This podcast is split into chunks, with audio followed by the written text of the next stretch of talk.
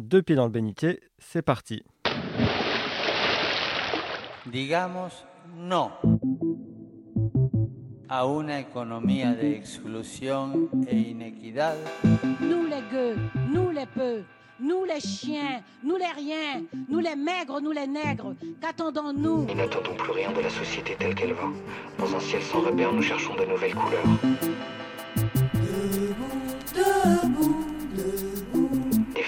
Multicolores nous attendent.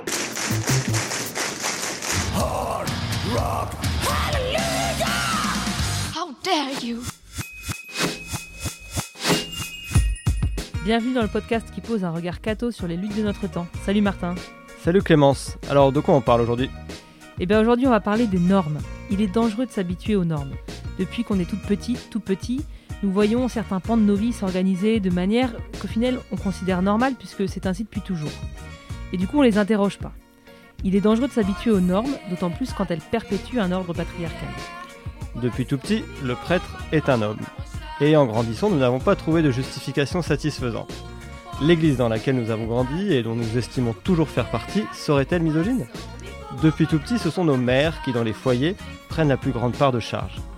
Et en grandissant, nous n'avons pas trouvé de justification satisfaisante. Alors à l'heure où nous fondons nos propres foyers, en couple ou en famille, est-ce qu'on est condamné à reproduire ces inégalités? Est-ce qu'on peut faire poids face au système? Et comment transmettre à nos enfants un cadre qui soit libérateur de ces archaïsmes reçus sans pour autant les mettre en marche? Ces questions nous semblaient trop importantes pour ne pas essayer d'y répondre. Et pour nous y aider, nous recevons dans ce troisième épisode Alix Bell. Bonjour Alix. Bonjour. Salut Alix. Alors Alix, tu es journaliste, féministe, catholique. Et toujours en vie. C'est bien de le préciser parce qu'on trouvait que ça faisait beaucoup. Tu as confondé en 2018 le collectif pour une parentalité féministe, PAF, qui défend les mères comme sujet politique. On va avoir l'occasion de- d'expliquer tout ça. Et en 2020, tu fais partie des membres fondatrices de Tout Apôtre, qui a notamment organisé les candidatures publiques de sept femmes à diverses fonctions ministérielles au sein de l'Église. Dans la préparation de cette émission, euh, tu nous as dit que tu étais entrée en féminisme. L'expression nous a paru intéressante. Comment est-ce qu'on entre en féminisme? Euh, je, pense que la meilleure manière de, répondre à cette question, c'est de partir de ma propre expérience. Euh, je pense que si vous interrogez euh, de la famille, tout le monde vous dira que j'ai toujours été féministe. Euh, mais je pense qu'il y a une manière de, penser l'égalité qui est, différente d'être féministe.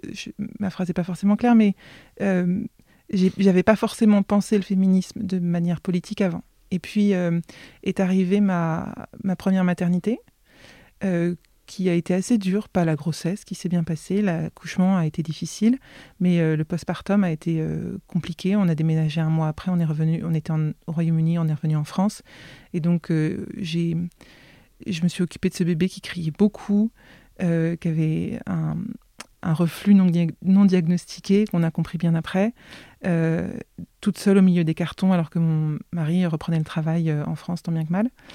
Euh, et j'étais très seule. Et à l'arrivée de ma seconde grossesse, euh, de trois ans après, je me suis vue rentrer en dépression. Et je pensais que c'était. J'ai mis plein de. Je suis arrivée. Je suis allée voir une psy et j'y suis arrivée euh, avec plein de, solutions déjà prêtes. C'est parce que j'ai pas, euh, c'est parce que c'est l'arrivée du deuxième euh, par rapport à mes relations avec mes frères. Mes frères, c'est un peu compliqué. c'est mon grand-père qui vient de mourir, j'ai pas fait mon deuil. Et, en fait, avec ma psy, j'ai balayé ça extrêmement rapidement. Et puis, c'est ouvert une boîte de Pandore que j'avais pas du tout soupçonnée et qui était le traumatisme de mon premier accouchement et de ma première maternité. Et euh, en, parallèle, euh, je m'étais mise à écouter beaucoup de, podcasts féministes parce que c'était, on était au tout début. Euh, en tout cas, moi, c'était mes, découvertes. J'ai écouté des podcasts de Lorraine Bastide, de Charlotte Bien-Aimée, etc. Et puis, euh, souvent, je dis que pour, me- sortir de cette dépression, j'avais, j'ai, je me suis appuyée sur trois choses. C'est le, ma psy, le féminisme et le, et mon, et le yoga. Euh, J'avais eu besoin de me, de me réapproprier mon corps. Euh, et dans ce dialogue-là, euh, je suis entrée en féminisme parce que, euh, avec ma psy, je, suis allée interroger ce qui, dans mon, mon histoire familiale, dans mon histoire personnelle, m'avait fait vivre, m'avait rendu cette première maternité difficile. Et avec le féminisme, j'ai compris que tout ne venait pas de moi et que c'était aussi la faute d'un. Ça semble bête de le dire comme ça, mais que c'était la faute du système. Euh, que euh, notre société aujourd'hui n'aide pas les parents, les jeunes parents et les jeunes femmes en particulier à accueillir les enfants dans de bonnes conditions. Euh, que, souvent cet accueil se fait au prix d'un, coût sanitaire très fort pour, les femmes. Et, ça m'a fait énormément de bien comprendre, de comprendre ça. Et, mon entrée en féminisme s'est, fait, faite comme ça, en fait, en politisant mon expérience. Merci pour ce partage qui ne euh, laisse pas euh, indifférent, en tout cas. Euh, et du coup, de là, tu as fondé le collectif PAF. Et on se demandait, pour commencer, concrètement, c'est quoi une parentalité féministe? Alors, juste dire, c'est important pour moi que je ne l'ai pas du tout fondé seul, que j'ai rejoint l'appel de deux jeunes enfin, deux femmes qui s'appellent euh, Amandine Ancevitz et Emmanuel Joss, euh, et euh, qui étaient déjà très très bien en voie pour le, fonder. Et j'ai aidé à, la, coécriture d'une tribune qui a été publiée au Monde pour la Fête des Mères 2018 et qu'on qu'on estime aujourd'hui être l'acte fondateur du PAF. et une parentalité féministe, c'est une parentalité qui n'exclut personne, qui ne grève personne euh, dans son parcours individuel, dans son, et ni dans son parcours, ni dans, sa, dans son bonheur, dans son bien-être, euh, qui est ouverte à tous et à toutes, c'est-à-dire que tout le monde peut être parent, euh, et où, on peut construire des familles qui participent à l'émancipation de toutes et de tous, en fait. C'est-à-dire que aujourd'hui, la réalité statistique, c'est que avoir des enfants pour les femmes dans des couples hétérosexuels, euh, c'est euh, souvent euh, plus de travail intérimaire, donc moins de ou, moins de ou moins d'heures de, travail, donc des salaires moins importants et sur le long terme une autonomie moindre qui se répercute fortement dans les dans, les cas de divorce. Et, et, donc aujourd'hui, la situation pour les femmes hétérosexuelles dans des couples avec, avec enfants, c'est que l'arrivée des enfants fragilise, paupérise euh, et ça, c'est pas émancipateur. Et donc, euh, la parentalité féministe, c'est à plein niveau. Euh, mais le premier, ça doit être que tout le monde doit pouvoir bien la vivre. Tu, tu, parles d'émancipation. Nous, on se dit avec Clémence que tout est politique. J'ai l'impression que d'après ce qu'on commence à échanger, tu on est d'accord. es d'accord avec nous. Voilà. mais alors, si on accepte que tout est politique, comment accepter que ce politique bah, entre dans l'intimité de nos foyers, c'est-à-dire bah, euh, voilà, nos couples ou nos familles, parce qu'on est convaincu que là aussi, bah, il se joue euh, des questions politiques sur les inégalités de genre, sur des questions de domination, sans pour autant bah, y faire entrer le corollaire du politique qui peut être le, conflit. Autrement dit, est-ce qu'on peut accepter que dans une relation de couple ou de famille, ça soit une question politique, sans pour autant la, mettre en difficulté par ce, conflit? Est-ce que le couple, mais alors, pardon, ma réponse est est-ce que le couple est forcément mis en difficulté par le conflit? moi, je, moi, je pense que le conflit est nécessaire. Mais euh, faut pas le penser autant au, sens de, de, violence. Euh, mais, mais, mais je pense qu'il est nécessaire euh, pour chacun au sein du couple de pouvoir dire là, ça va pas. Là, ça va pas. Là, moi, aujourd'hui, en tant que femme, dans, ce, dans mon couple, j'ai mes journées à temps complet et en plus, j'arrive, j'ai une deuxième journée en termes de temps domestique. Ça va pas. Et je pense que si on est avec une personne en face qui est aimante et qui a vraiment à cœur l'intérêt de l'autre, même si ça blesse, même si ça interroge, euh, euh, même s'il faut revenir à plusieurs fois, euh, l'autre doit être capable de comprendre. Après, ce que je peux entendre, c'est que c'est compliqué d'avoir cette conversation. Et je, la comprends, je le comprends d'autant plus que c'est une conversation qu'on a mis dix ans à avoir avec, avec mon compagnon, avec mon mari. Mais mais la réalité, c'est que encore aujourd'hui, les chiffres datent de 2010, les femmes font 71% des tâches ménagères et 65% des tâches parentales. Euh, avec une autre réalité qui est que ça a très peu changé en fait euh, depuis 10 euh, à 20 ans, malgré les apparences, malgré le discours médiatique qui met en valeur les, nouveaux pères, les, les pères n'en font quasiment pas plus. Et si les femmes en font moins, c'est pas parce que les, les, hommes en font plus. C'est parce que euh, on a plus de temps libre. C'est parce que euh, le niveau d'exigence des femmes a baissé en termes de ménage, contrairement à ce qu'on pourrait penser. Et euh, c'est parce que les, les, progrès techniques le permettent. Mais les hommes, en réalité, n'en font pas plus. Donc ça, il, faut savoir, il, faut, en être conscient, il faut savoir le dire, euh, et il faut savoir le dire avec la difficulté que non seulement on porte cette charge du temps domestique, mais en plus on porte la charge émotionnelle de devoir aller faire des reproches à la personne qu'on aime et avec qui on a envie de passer sa vie. Alors que socialement, euh, la femme dans le couple, dans le foyer, est celle qui apporte amour, bien-être, etc. Donc en fait, tout est fait pour que cette conversation soit compliquée euh, à avoir au sein d'un couple et à entamer pour les femmes. Mais personnellement, je vois pas d'autre solution. Et du coup, euh, comment ça se traduit également dans l'éducation des enfants? Parce que on voit que c'est stéréotypes de genre. Donc, évidemment, hein, il y, a, la question de l'exemplarité, et tu viens de le dire, euh, euh, les enfants ont besoin d'avoir un modèle d'égalité à la maison parce que les enfants copient ce qu'ils voient globalement. Mais les choses sont plus fortes. Et à titre personnel, moi j'ai deux garçons de 3 et 6 ans et j'ai bien vu la rentrée à l'école. mon garçon, mon aîné, il n'envisagera pas de, se déguiser autrement qu'en cow-boy ou en policier. Et pourtant, j'ai quand même l'impression qu'à la maison, il a un modèle relativement égalitaire, y compris en, en termes de, de, responsabilité professionnelle, etc. Donc, euh, comment on outille un peu nos enfants pour euh, développer cette compétence-là euh, dans un, environnement qui les encourage pas à, voir les hommes et les femmes de manière égale? Mmh. Moi, j'ai pas toutes les solutions et j'aimerais les avoir, mais, mais concrètement, effectivement, comme, comme tu comme tu le dis, on, fait face à des, forces euh, qui sont plus grandes que nous. Euh, ce qu'on constate, nous, au PAF, pour avoir eu de nombreuses euh, discussions autour de ça, c'est que autant il est facile, il n'est pas facile, mais il est possible de mettre, d'avoir ce sentiment d'une parentalité féministe, ou en tout cas égalitaire, dans les premières années. parce que de plus en plus de crèches sont sensibilisées à ces enjeux. Euh, et parce que même si on si sans crèche euh, c'est encore plus facile parce que du coup l'enfant reste dans un environnement très très familial très fermé.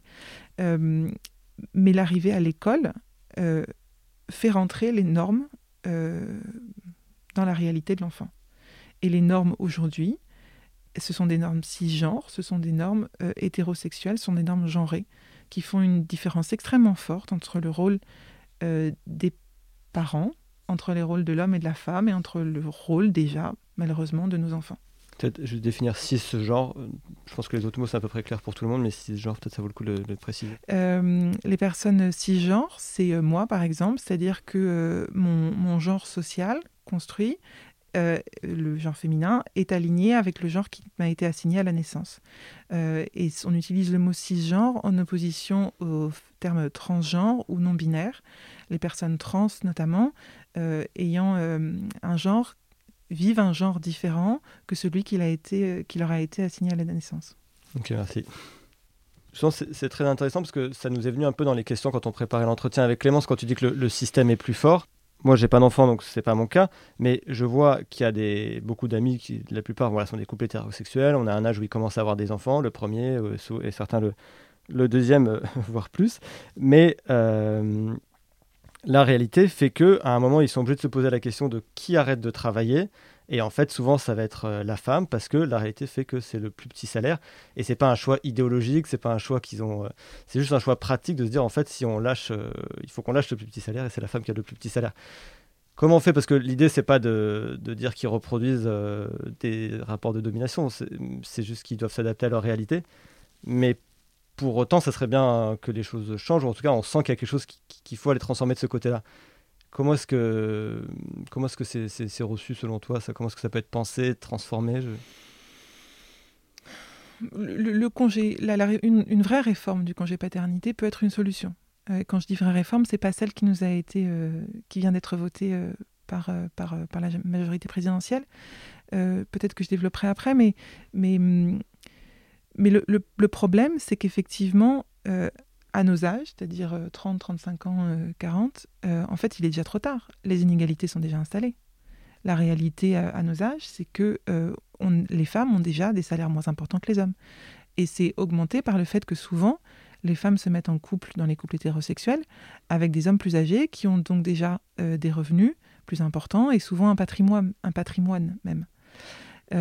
donc bien sûr que individuellement, euh, au sens de dans chaque couple, c'est plus logique pour chaque couple euh, que la femme s'arrête euh, au moment de garder les enfants.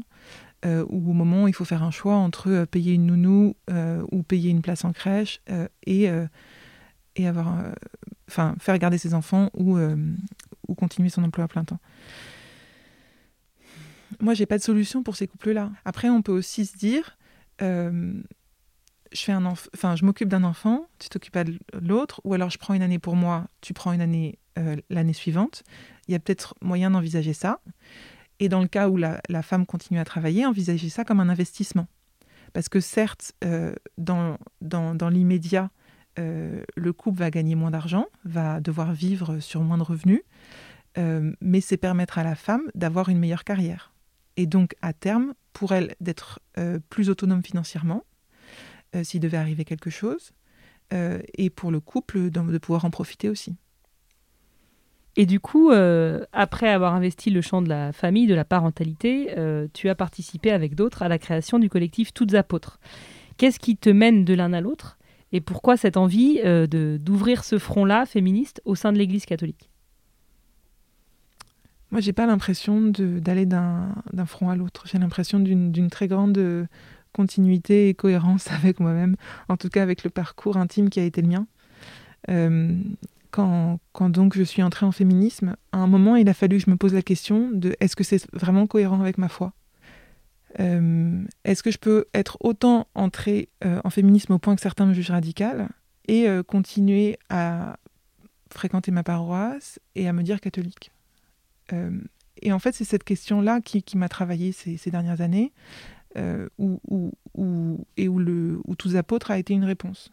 C'est-à-dire que non, je ne peux pas continuer à aller à l'église euh, comme si de rien n'était. Tout simplement parce que j'en suis venue à un stade où euh, aller à la messe, ça me fait violence. Voir des hommes qui célèbrent la messe, et des hommes uniquement, ça me fait violence. Ne pas avoir des femmes autour de l'autel, ça me fait violence. Ne pas entendre une parole féminine autour de l'hôtel, ça me fait violence. Ça m'émeut rien d'en parler en fait. Amener mes enfants, mes deux filles, à la messe et qu'elles reçoivent une, parole patriarcale dont moi j'ai eu beaucoup de difficultés à me défaire. Et j'ai l'impression de les amener au cœur du réacteur nucléaire du patriarcat. En fait, vraiment, ça me. Ça ça me, ça me, ça me, ça me devient physiquement difficile. Euh, donc je ne peux pas continuer à la messe comme si de rien n'était. Et en même temps, euh, ma réflexion n'est pas vis-à-vis de ma foi, elle est vis-à-vis de cette Église. Il y a une énorme différence entre, entre ma foi et une institution religieuse, voire politique. Euh, et donc, euh, le projet avec tous les apôtres, c'est juste d'aller interroger cette institution-là, d'aller la confronter, de la titiller, de la chatouiller, on appelle ça comme on veut, mais en tout cas, de ne de, de, de pas rester dans il y a une phrase d'Ansupa qui me parle énormément, qui est ni partir ni se taire. Voilà. Et tous apôtres euh, a été l'une de mes réponses. Donc Toutes Apôtres, pour expliquer, a été fondée juste après, c'est ça, hein, c'est après la candidature d'Anne Soupa à l'évêché de Lyon. Euh, donc suite, euh, le cardinal Barbarin quitte l'évêché de Lyon, euh, Anne Soupa candidate, et vous décidez de créer Tout Apôtre pour la soutenir Ou c'est après? Euh, donc, euh, il me semble que euh, le cardinal Barbarin a démissionné de l'archevêché de Lyon euh, à la fin de l'année euh, 2019. Euh, et Anne Soupa s'est portée candidate début mai, début mai euh, 2020. Euh, et moi, j'avais déjà rencontré Anne Soupa dans le cadre de recherche euh, professionnelle. Et, quand j'ai eu vent de cette, quand j'ai appris sa candidature par les médias, je lui ai tout de suite écrit un SMS en fait en lui disant que c'était formidable, que je la soutenais enfin, profondément, et je lui demandais comment est-ce que je peux faire pour vous aider. Et par ailleurs, euh, j'étais en contact aussi avec euh, euh, des, jeunes femmes du, projet de la collective Oh My Goddess, euh, qui font le, podcast d'Omélie Inclusive Bonne Nouvelle. Euh, et je leur ai écrit dans la même, dans la même lancée en disant euh, c'est formidable ce qu'a fait Anne Soupa. Est-ce que, est que ça vous dit qu'on l'aide ou qu'on lui montre nos soutiens d'une manière ou d'une autre? Et donc euh, la solution qu'on avait trouvée à l'époque, c'était de, de faire une lettre de recommandation auprès du nonce euh, recommandant Anne Soupa. Parce qu'il se trouve que en fait, le nonce apostolique est celui qui, dans chaque pays, euh, fait au minimum trois propositions euh, pour les, les positions d'évêques, d'archevêques, etc., au Vatican. Euh, et donc, en gros, euh, pour l'archevêché de Lyon, c'est le nonce apostolique en France, monseigneur Migliore, qui venait d'arriver à l'époque, qui avait ou était en train de faire des propositions euh, au Vatican pour l'archevêché de Lyon. Et il se trouve que dans le droit canonique, le nonce a le droit de demander des lettres de recommandation à des personnes laïques pour ses candidats euh, à l'archevêché. Et donc nous, utilisant ce, droit canonique, on a un peu retourné les choses et on a pris le parti d'envoyer une lettre de recommandation recommandant Anne Soupa au nonce. Et on a euh, obtenu la signature de 150 baptisés. Euh, on n'a pas réussi à la faire publier euh, dans la presse, mais on l'a publiée en ligne et surtout on l'a envoyée par email au nonce apostolique et on a mis en place une plateforme qui nous a beaucoup amusé parce qu'à chaque fois qu'une nouvelle personne venait signer, le nonce recevait un nouvel email. Euh, donc assez amusé par cette collaboration avec Valentine Riner et Anne Guillard de Oh My Goddess, qui avaient bien sûr eu la bénédiction de d'Anne Soupa. On, on, a voulu en fait dans cette lancée continuer. Et Anne Soupa, il se trouve qu'Anne Soupa, dans, dans, dans, son manifeste, dans sa profession de foi, au moment où elle avait euh, déclaré sa candidature, avait invité d'autres femmes à candidater. Et il nous a semblé que c'était la suite la plus logique, en fait, euh, euh, pour soutenir le, geste d'Anne Soupa. C'était de, d'inviter ou de, rendre possible la candidature d'autres femmes. moi, je ne me sentais pas appelée à candidater. Mais par contre, euh, euh, mes, compétences, euh, les compétences militantes que j'avais acquises jusqu'à présent au sein du PAF et les compétences médiatiques que j'avais acquises au cours de, ma carrière me rendaient assez bien placée pour aider à, cet événement. Et donc, on, a, on a œuvré dans ce sens. On a fait passer des petits messages sur WhatsApp. on, a, enfin, on a appelé des femmes qui nous semblaient euh, potentiellement euh, intéressés, qu'on pouvait imaginer potentiellement intéressés par des candidatures. Et on a réussi à, rassembler comme ça cette euh, femme. qui, avec toutes des parcours de vie extrêmement différents, avec toutes des, candidatures extrêmement différentes, personnelles, professionnelles. Et, on a organisé un événement qu'on a voulu médiatique pour faire porter la, la, voix de ces femmes, où on a invité la presse à venir euh, photographier ces femmes, filmer ces femmes en train de glisser euh, leur enveloppe de candidature euh, à l'ambassade du Vatican à Paris. Et donc cet acte-là, fondateur, il a eu lieu le 22 juillet, qui est la fête de Sainte-Marie-Madeleine? Ouais. Ouais, ça nous a beaucoup amusé. D'abord, on avait pensé au 29 juin, mais c'était un peu court. Et le 29 juin, c'était le jour de la Saint-Pierre-Saint-Paul. Et, et, en fait, le 22 juillet, c'était parfait parce que ça nous laissait un peu plus de temps. Et euh, c'était la fête de, Sainte-Marie-Madeleine, euh, apôtre des apôtres, qui est la, première personne à qui euh, le Christ est apparu ressuscité et qui, est allé annoncer la bonne nouvelle aux apôtres. Ça nous semblait mais tellement évident. Et, on avait trouvé le nom de tous les apôtres par d'autres biais. Et, du coup, ça, ça venait tellement en résonance avec ça. Euh, que une fois qu'on a eu cette idée, il n'y avait plus moyen d'en avoir une différente. C'était très fort pour nous. Et très concrètement, vous avez eu des réponses, une réponse? Euh, Les candidates ont été appelées euh, à la fin du mois de juillet par téléphone par le secrétariat du nonce qui leur a proposé des entretiens individuels. Et donc toutes les candidates ont rencontré individuellement le, nonce dans le courant du mois de septembre, sauf Anne Soupa, qui n'a jamais été contacté et qui n'a jamais reçu aucune réponse. Voilà. Euh, ces entretiens individuels, euh, c'est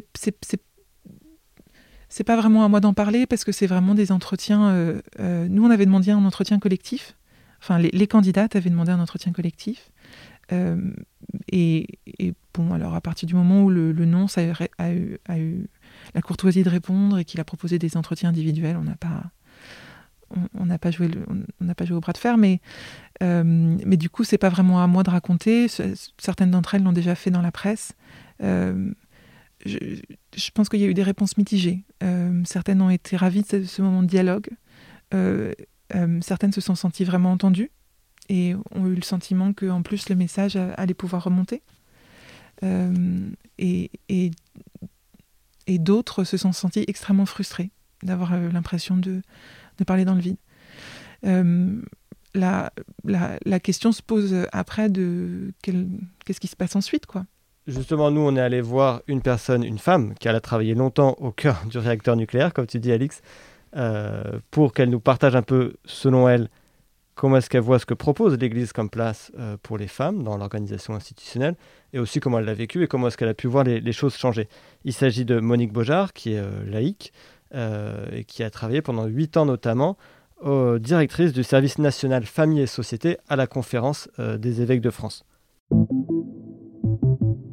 Merci Monique d'accepter de, répondre à nos questions. Première question, quelle place l'Église institutionnelle propose-t-elle aux femmes aujourd'hui? Bah, elle propose la place des baptisés.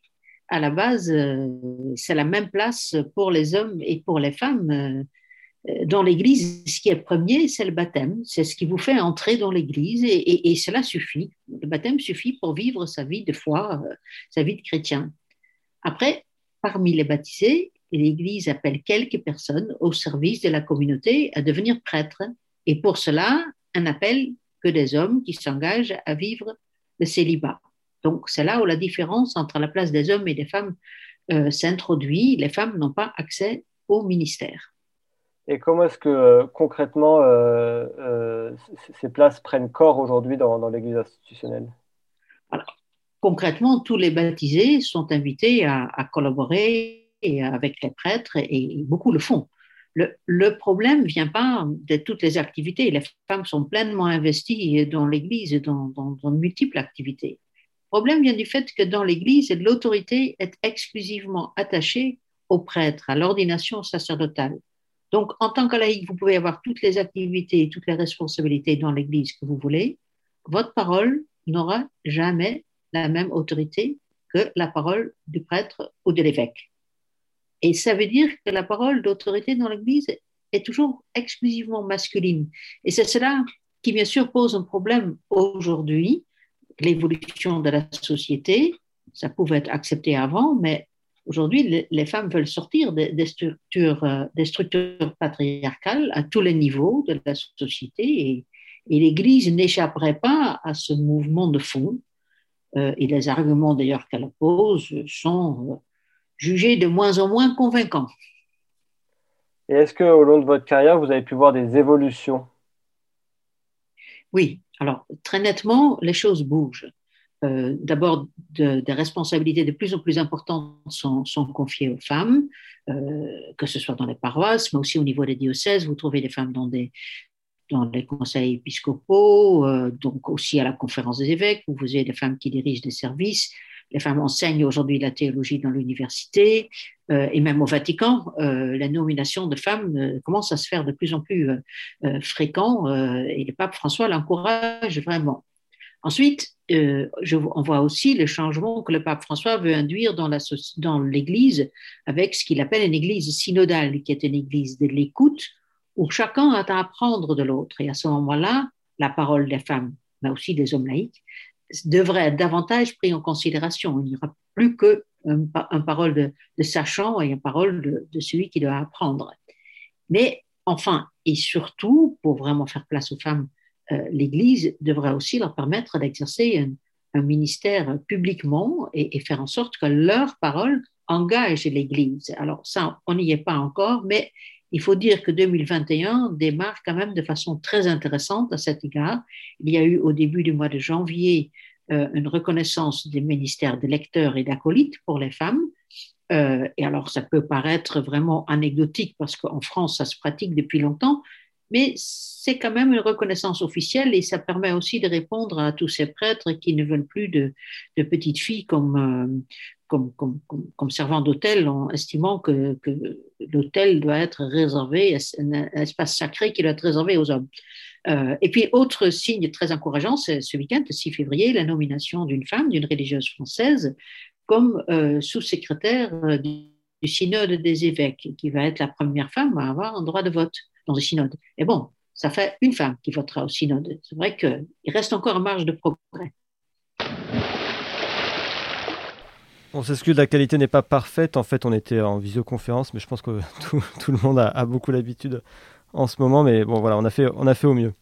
Et peut-être avant d'aller plus loin, il est nécessaire d'expliquer quelques mots de ce qu'a dit euh, Monique Beaujard. Un ministère, euh, c'est euh, une mise au service hein, qui est confiée par l'évêque à un membre de l'Église. Et donc les deux ministères qu'elle mentionne, le ministère de lecteur, donc lectrice maintenant on va pouvoir dire, c'est celui ou celle qui lit la parole de Dieu dans les assemblées, les intentions de prière, qui dirige le chant et, et, la participation du peuple. Donc effectivement, quand elle dit que c'est déjà en place, on voit de fait que c'est quelque chose qui se pratique beaucoup. Et l'acolyte, euh, donc c'est la personne instituée pour s'occuper du service de l'hôtel, notamment euh, dans euh, la distribution de, la communion. Donc là aussi, c'est quelque chose qui est déjà bien en place, mais qui vient seulement d'être reconnu. Alix, est-ce que tu partages ce constat qui est posé par Monique Beaujard, à savoir que les choses bougent, mais qu'il reste une bonne marge de progression? Hmm.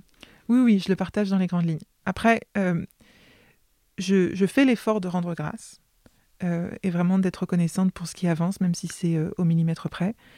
Mais je suis obligée aussi de faire le constat de ma frustration. Et ma frustration, elle vient du fait que euh, l'Église a un retard phénoménal.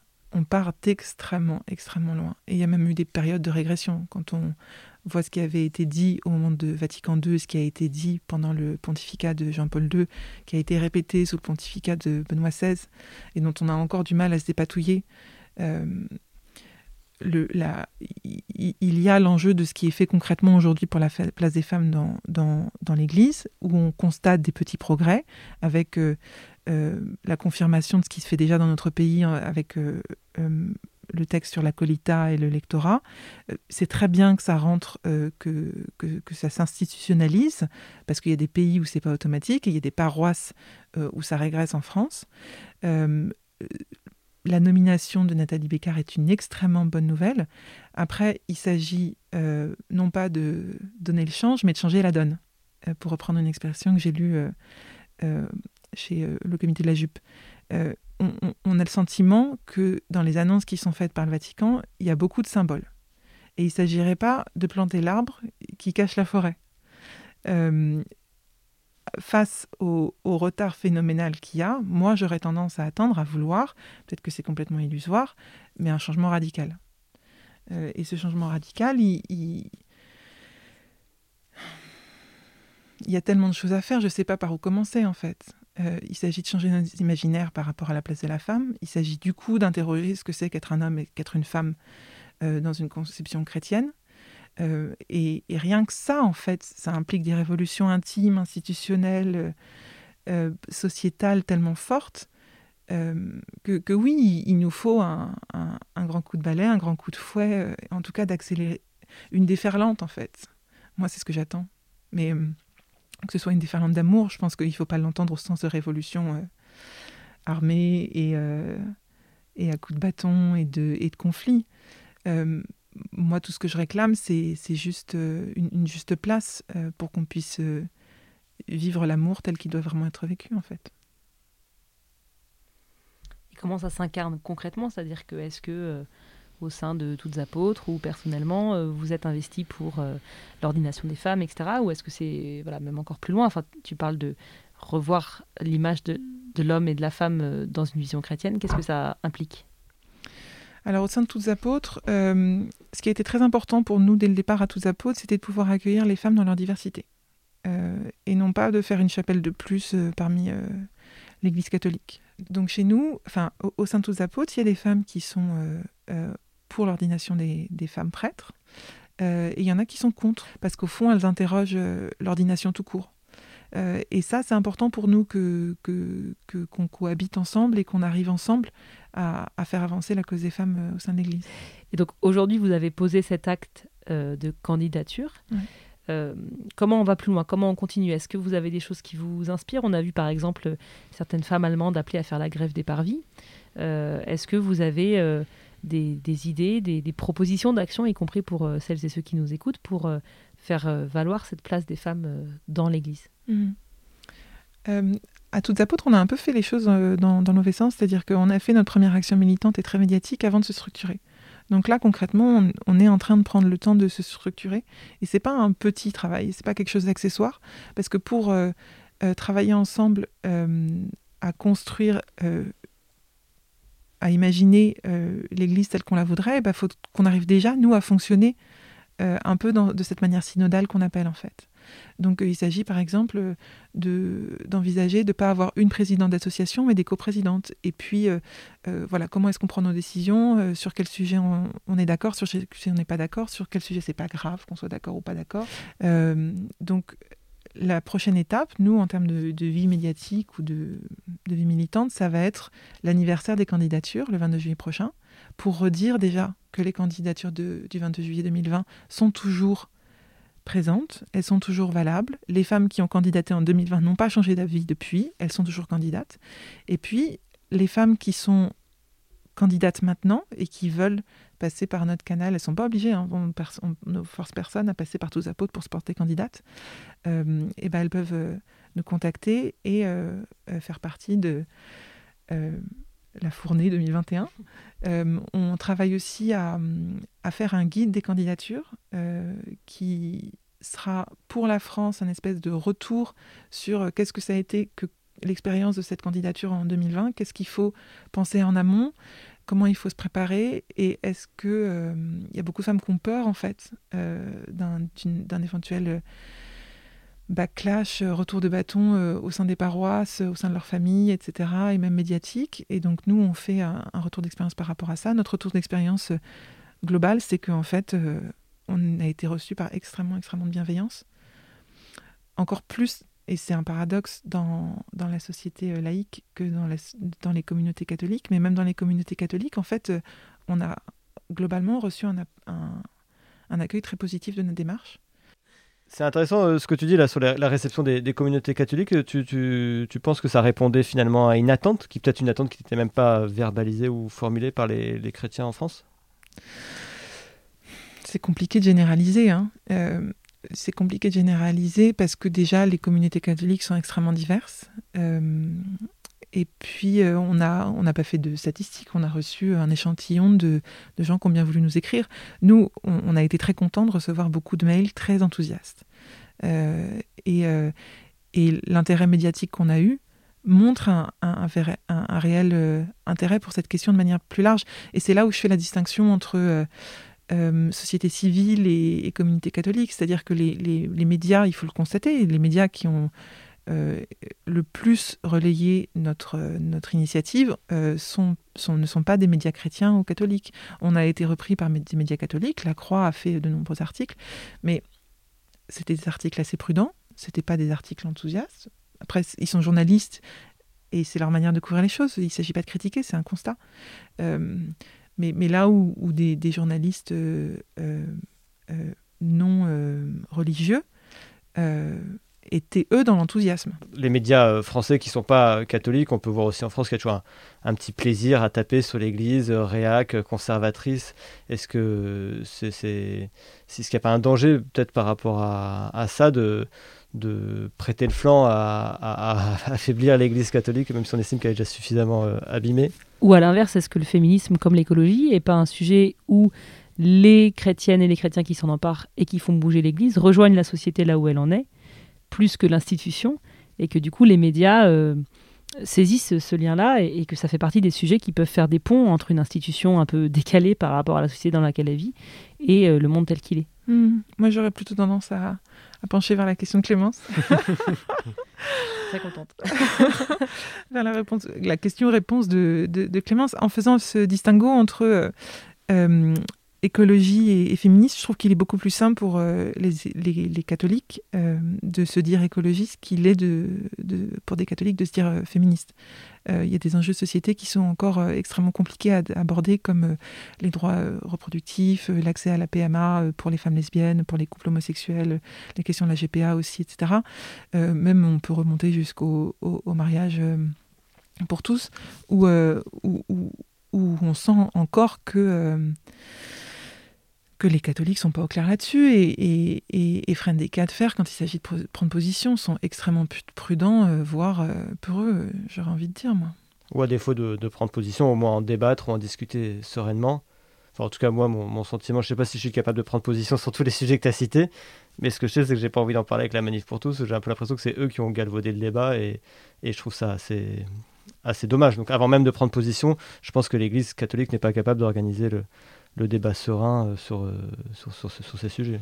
Enfin, en tout cas, c'est comme ça que je ressens les choses. Alors, l'Église catholique, est-ce qu'on parle de, de, de, la communauté baptisée ou est-ce qu'on parle de l'institution? Moi, j'ai pas envie que l'Église catholique, au sens d'institution, continue à, à, donner son avis sur ce que je dois faire de mon corps personnellement, ou ce que je dois faire de ma famille, ou comment est-ce que je dois fonder ma famille.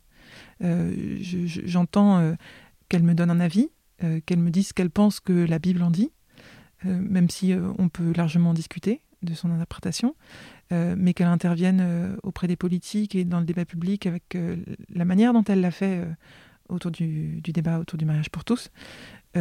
moi, ça m'a extrêmement, extrêmement dérangé. Et après, il y a l'enjeu de comment est-ce que la communauté de baptisés s'empare de ces questions-là. on peut hystériser ces enjeux, ce que la manif pour tous fait très bien. Euh, et du coup, effectivement, ça empêche un débat serein. Euh, après, moi, j'en veux aussi euh, au ventre mou des catholiques qui, sous prétexte de ne pas vouloir ni soutenir ni s'opposer à, nos, confrères et consoeurs les plus réactionnaires, eh ben, n'ont pas pris position.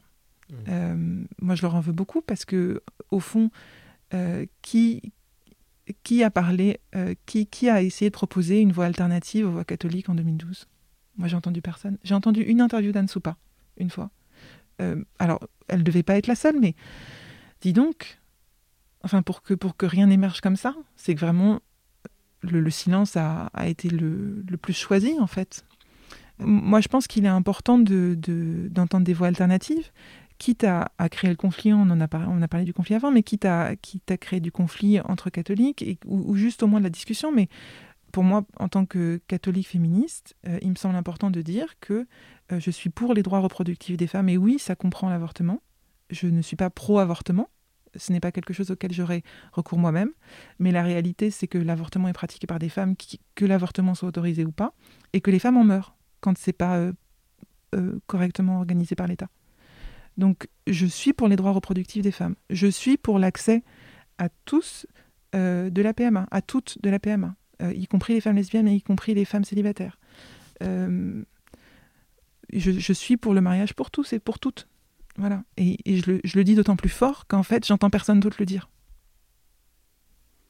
Merci. Enfin, tous ces hum, éléments et ces questions que tu apportes sont, sont passionnants et, je pense qu'on aura besoin d'y revenir euh, et d'en rediscuter.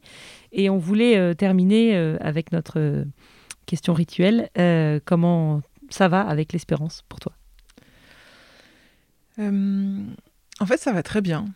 Moi, l'espérance, euh, elle m'a jamais quittée, elle est toujours là. Euh, et, et, et, je, et, je, et je ne sais pas comment dire autrement que il me semble que mon expérience est très chrétienne. et, et, sans dire que les non-chrétiens n'ont pas d'espérance, moi, elle me vient directement de ma foi, très clairement. Et que et que la croyance que à toujours à un moment l'amour vaincra. je ne sais pas pourquoi ça m'émeut, mais je suis incapable de m'en défaire. Euh, je, mon expérience est crasse et, et, chevillée au corps, et c'est ce qui me. On pense souvent que je milite parce que je suis en colère, et c'est vrai. Euh, mais, mais je suis pas aigrie et, je suis en colère parce que je sais qu'on peut mieux faire, je sais qu'on doit mieux faire, je sais que c'est euh, à nous de faire advenir euh, le, paradis sur Terre. Et, si je me bouge pas, moi avec d'autres, il ne s'agit pas de dire que je fais tout toute seule, euh, on n'y arrivera pas. Enfin, pour moi, mon action, ma mise en marche, c'est la preuve vivante de mon espérance. Et je pense aussi, on n'a pas trop parlé de. On a un peu parlé de ma foi, mais, je pense aussi que. Euh, moi, je ne suis pas quelqu'un qui prie, euh, d'autant plus que j'ai du mal, euh, je vous l'ai dit, à aller à l'église en ce moment. mais, je pense que mon militantisme, c'est ma manière la plus concrète d'être catholique. Et je dis ça, que ce soit pour mon militantisme catho au sein de tous les apôtres, comme féministe au sein du PAF. Euh, c'est pas une discussion que j'ai eue avec mes amis féministes, mais, euh, mais oui, je pense que, euh, que, que c'est parce que je suis catho et que je crois que je suis féministe et que je suis militante. Merci Alex, euh, c'était passionnant. Bon, j'ai l'impression de dire ça à la fin de chaque entretien de ce podcast, mais c'était vraiment passionnant. Merci beaucoup. Ouais, je crois que, en tout cas, moi, en tant que femme, mère, et chrétienne et militante Et féministe. et féministe, j'ai vécu un moment un peu de sororité. Donc j'espère que les, les femmes qui nous écoutent euh, euh, vivront euh, ce- ça euh, également. J'en suis ravie. Merci. Merci à vous de m'avoir permis de faire le lien entre ma foi et, et mes militantismes. Et merci euh, à vous toutes et à vous tous qui nous écoutez. C'est que le début de l'aventure. Et si, comme nous et comme Alix, euh, vous pensez qu'il est important et nécessaire euh, d'entendre euh, des voix d'église multiples, partagez ce podcast autour de vous. Pour continuer à nous écrire, c'est toujours la même adresse, c'est deux pieds dans le bénitier en toutes lettres, serras-projet.com. Ça marche aussi via les réseaux sociaux. Et on se retrouve dès le mois prochain. Et d'ici là, ne partez pas et ne vous taisez pas.